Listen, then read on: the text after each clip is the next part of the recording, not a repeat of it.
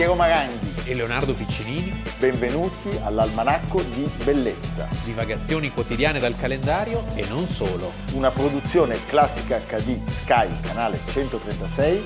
In collaborazione con Intesa San Paolo.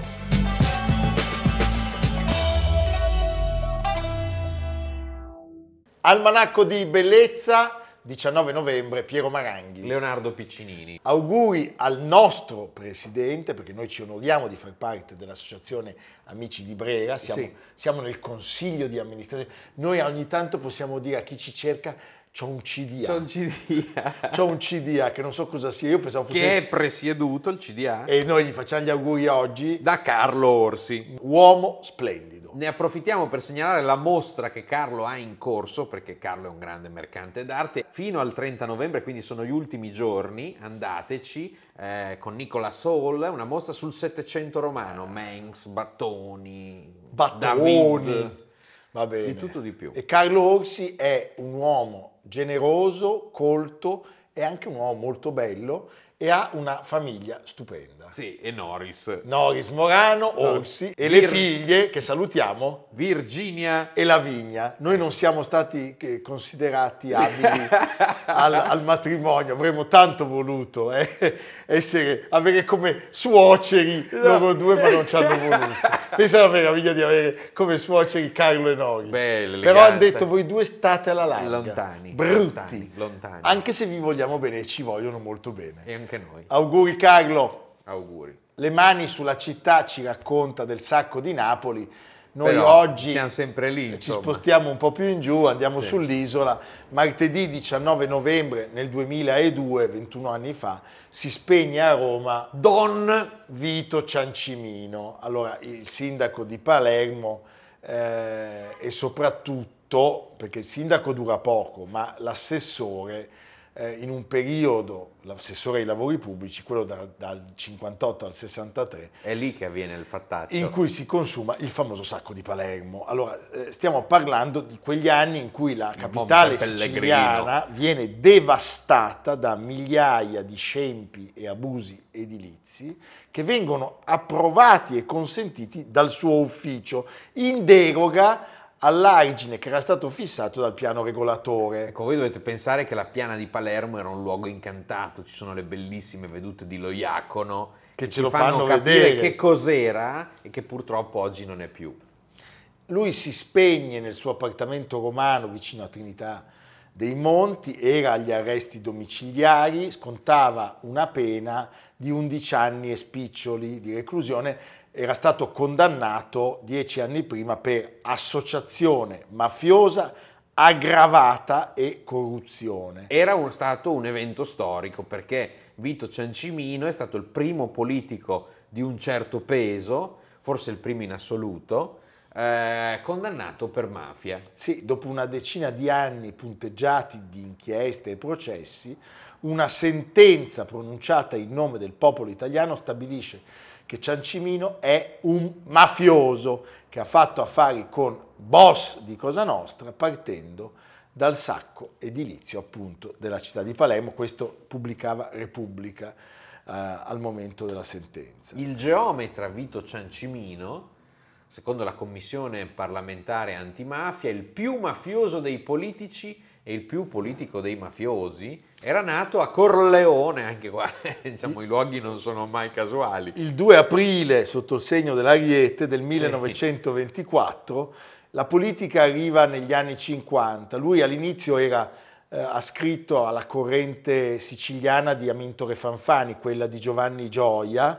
Poi nel 56 incomincia con le prime cariche, perché diventa consigliere comunale a Prime Palermo buste. e anche le prime buste, a spostarsi verso Salvo Lima e quindi gli Andreottiani E soprattutto i lavori pubblici, e i lavori pubblici. sì, che sono quelli perché più interessanti. lui quella carica la prende nel 58, la, la giunta è quella appunto guidata da Salvo Lima Andreotti. e il sacco di Palermo era certamente già cominciato, c'era stata la lottizzazione del parco d'Orléans e di Villa Sperlinga, che erano state le riserve di caccia della mitica fla- famiglia Florio. erano dei polmoni verdi che venivano distrutti in modo irrimediabile e nel silenzio di tutti, Di tutti. possiamo dirlo. Di tutti. Chiaramente mh, l'intera città ha fatto finta di niente. Eh, certo. E durante gli anni di Lima e Ciancimino, quegli episodi tristi, ma fin lì diciamo sporadici, diventano la prassi. Eh, Cioè, certo, perché a quel punto capiscono che non hanno una vera opposizione, perché c'è un consenso, insomma, dove c'è da fare affari eh, il consenso c'è sempre. Cosa facevano loro, Leonardo? Approvavano un piano regolatore e poi ammettevano centinaia di varianti eh, in accoglimento Sì. delle istanze di privati Degli escamotage. cittadini, Sì. esatto, e poi si scopriva che questi privati cittadini erano politici, mafiosi, Mafiosi. mafiosi politici, politici mafiosi. Bene. In tutto questo, naturalmente, secondo prassi italica, non mancavano centinaia di parenti e amici e associati. Stiamo parlando di qualcosa come 4.500 concessioni edilizie. Come funzionava il sistema delle concessioni edilizie? Centinaia di queste erano assegnate eh, a tre pensionati prestanome, pensa, nulla Mi tenenti. viene in mente il film meraviglioso Chinatown. Sì. La più bella Sì. sceneggiatura. Sì. Lì scoprono che addirittura erano morti quelli Sì, che avevano i terreni. E dallo scempio traggono profitto per miliardi anche imprese e società che sono riconducibili proprio a Ciancimino. Quindi lui è anche proprio parte Certo. in causa importante in questo, in questo losco affare. E e stiamo parlando del momento in cui pensate che schifo, che schifo. Questo paese ha sopportato anche questo perché scompaiono dal tessuto urbano dei pezzi storici della città. Pensiamo a Ernesto Basile, l'architetto di Villa Igea e dello splendido teatro eh, Massimo di Palermo. Ecco, di Basile eh, il caso di Villa Deliella eh, è quello più emblematico perché viene devastato questo capolavoro. Viene demolito in una notte. In una notte è così, è avvenuto, è accaduto. Per fortuna nel 63 eh, anche a Palermo eh, le cose cambiano, arriva una giunta di centrosinistra e Ciancimino è costretto a lasciare l'assessorato, diventerà capogruppo in consiglio comunale.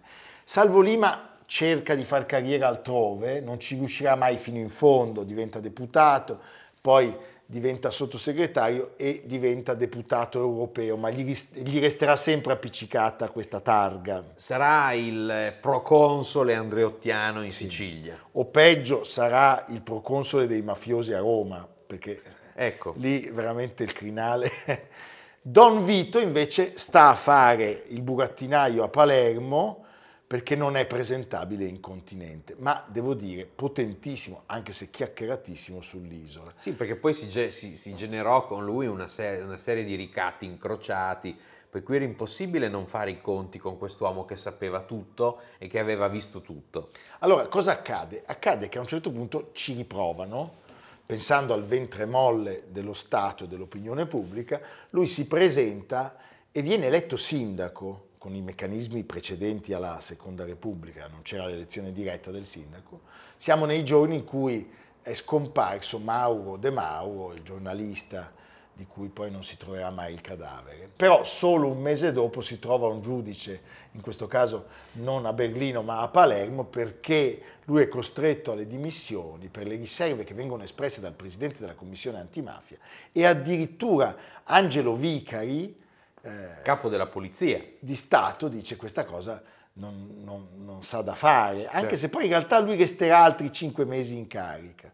Nel 79 prova la scalata romana, ma non riesce a candidarsi alle elezioni politiche perché viene deferito dai probi viri del suo stesso partito, cioè della Democrazia Cristiana, e negli anni 80, quando eh, Don Masino Buscetta, Tommaso Buscetta inizia Pentito dei pentiti. a parlare, la sua stella eh, cade in disgrazia. C'è un altro pentito, Marino Mannoia, che parla del... Pippo Calò, il Pippo- cassiere della mafia, mi chiese di rientrare a Palermo. Ci poteva arricchire con i soldi del risanamento perché Ciancimino era nelle mani dei corleonesi. Bam. Lui a un certo punto viene lasciato a Scaricato. piedi dalla DC, non gli viene rinnovata la tessera e poi nell'84 c'è il primo arresto.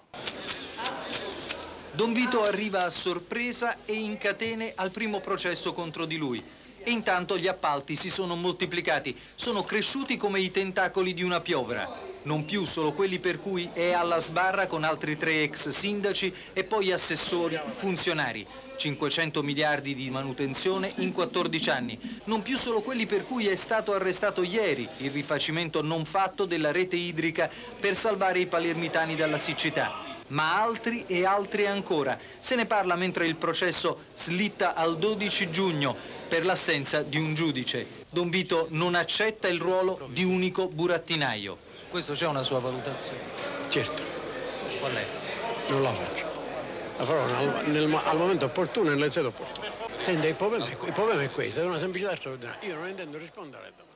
Alberto di Pisa, Quello che fu accusato poi di essere il corvo contro Falcone. certo, il magistrato che interroga Ciancimino descrive una persona arrogante, intimidatoria, con un atteggiamento davvero insopportabile da superuomo, anche quando non aveva cariche ufficiali, il comando era nelle sue mani. Mamma mia.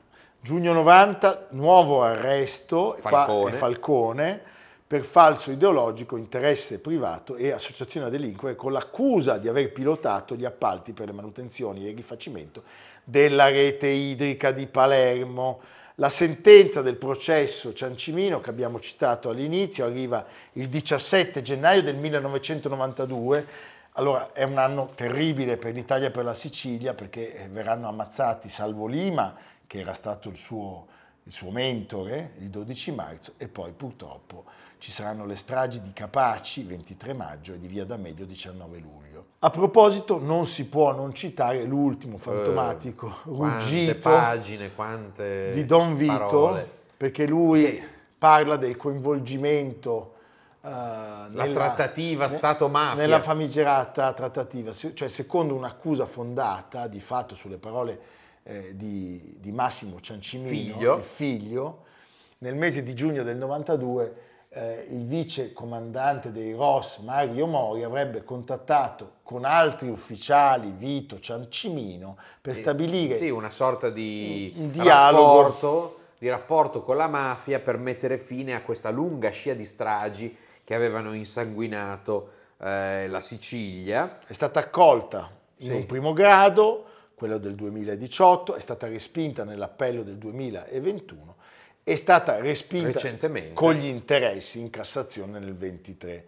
Cioè la, la Corte d'Appello ha concluso che le azioni dei carabinieri non costituivano reato, la Cassazione ha stabilito che i carabinieri non hanno commesso il fatto. Noi ci congediamo con una ferita, quella appunto del 92, eh, l'ultima delle tre, la morte di Borsellino. Speriamo che queste morti servano alla memoria di questo paese, a non vivere più pagine così oscure. Sono sceso dall'auto e, e ho visto proprio l'inferno. Tutto buio, tutto nero, pieno di fumo, auto che esplodevano.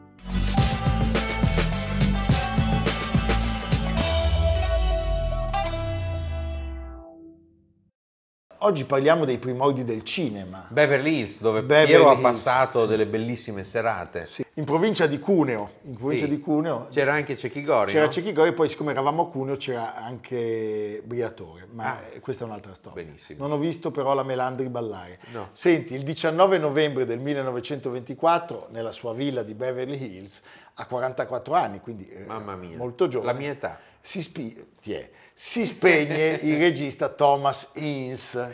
Allora, Thomas Ince a, a molti di voi non dirà niente, neanche a noi, per cui la puntata è finita. No, è stato un pioniere, un mito del cinema hollywoodiano ed è considerato il papà del western. A lui piace fare il muto. Ecco. Avete visto? Dopo il sifone della doccia che lo fa cantare, adesso siamo eh, al muto.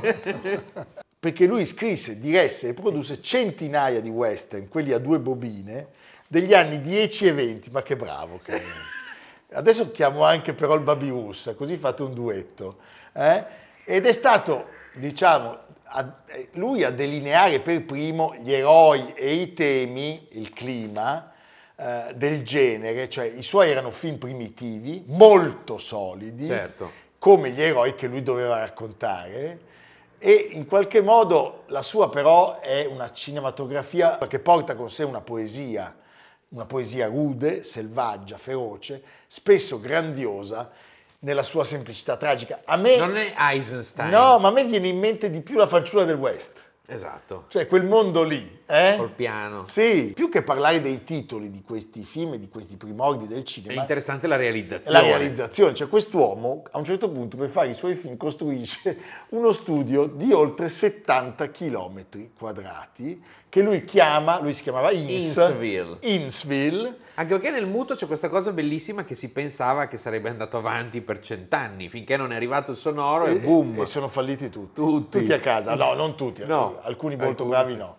Eh, oggi, Douglas Fairbanks. oggi sulla mappa è rimasto solo il nome perché la città è, è stata... Eh, eh, spazzata via e si trovava dove?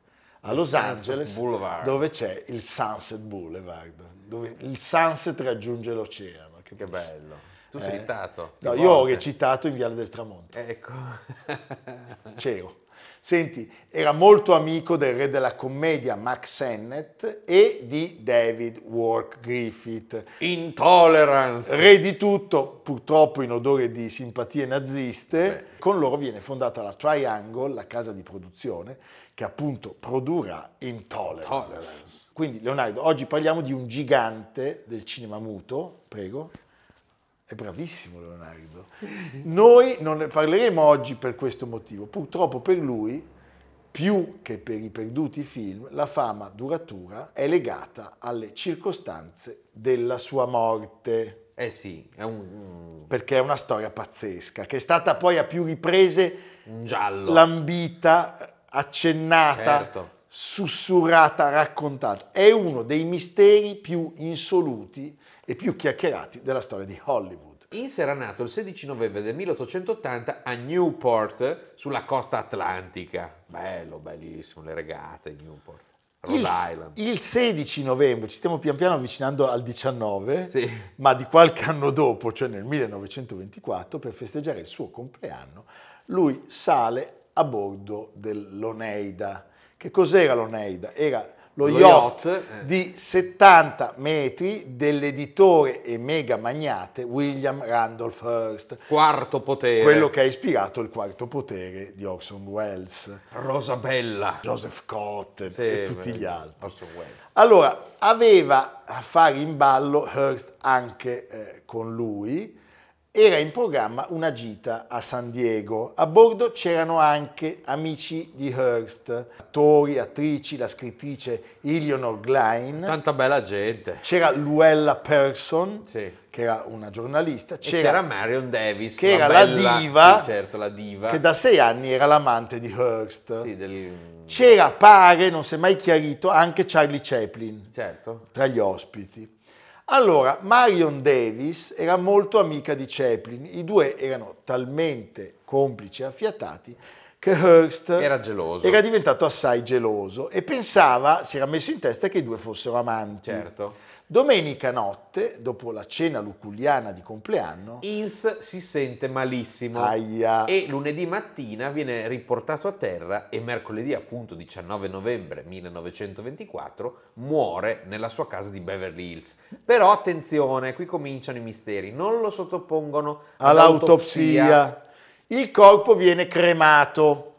Eh. Da referto medico muore per un attacco cardiaco causato da avvelenamento da ptomaina o da indigestione acuta. Che cos'è la ptomaina, Allora, Piero? la che ptomaina è una sostanza tossica di cui noi ci nutriamo da giorni Che e non c'è brutta, successo che niente, cosa. che è- sostanzialmente si forma nei processi putrefattivi Ecco. degli organismi animali, cioè la carne guasta. Allora, noi all'almanacco lo vogliamo dire, ci nutriamo di carne guasta da tre anni e la ptomaina a noi non ci fa niente, Niente. anzi, di solito Anzi, desideriamo. eh, quando abusiamo di ptomaina abbiamo anche delle allucinazioni. A me sembra, non so, di vedere in Adalgisa la reincarnazione di Rita Hayworth, cioè, sono cose pericolose, Pericolose. pericolose.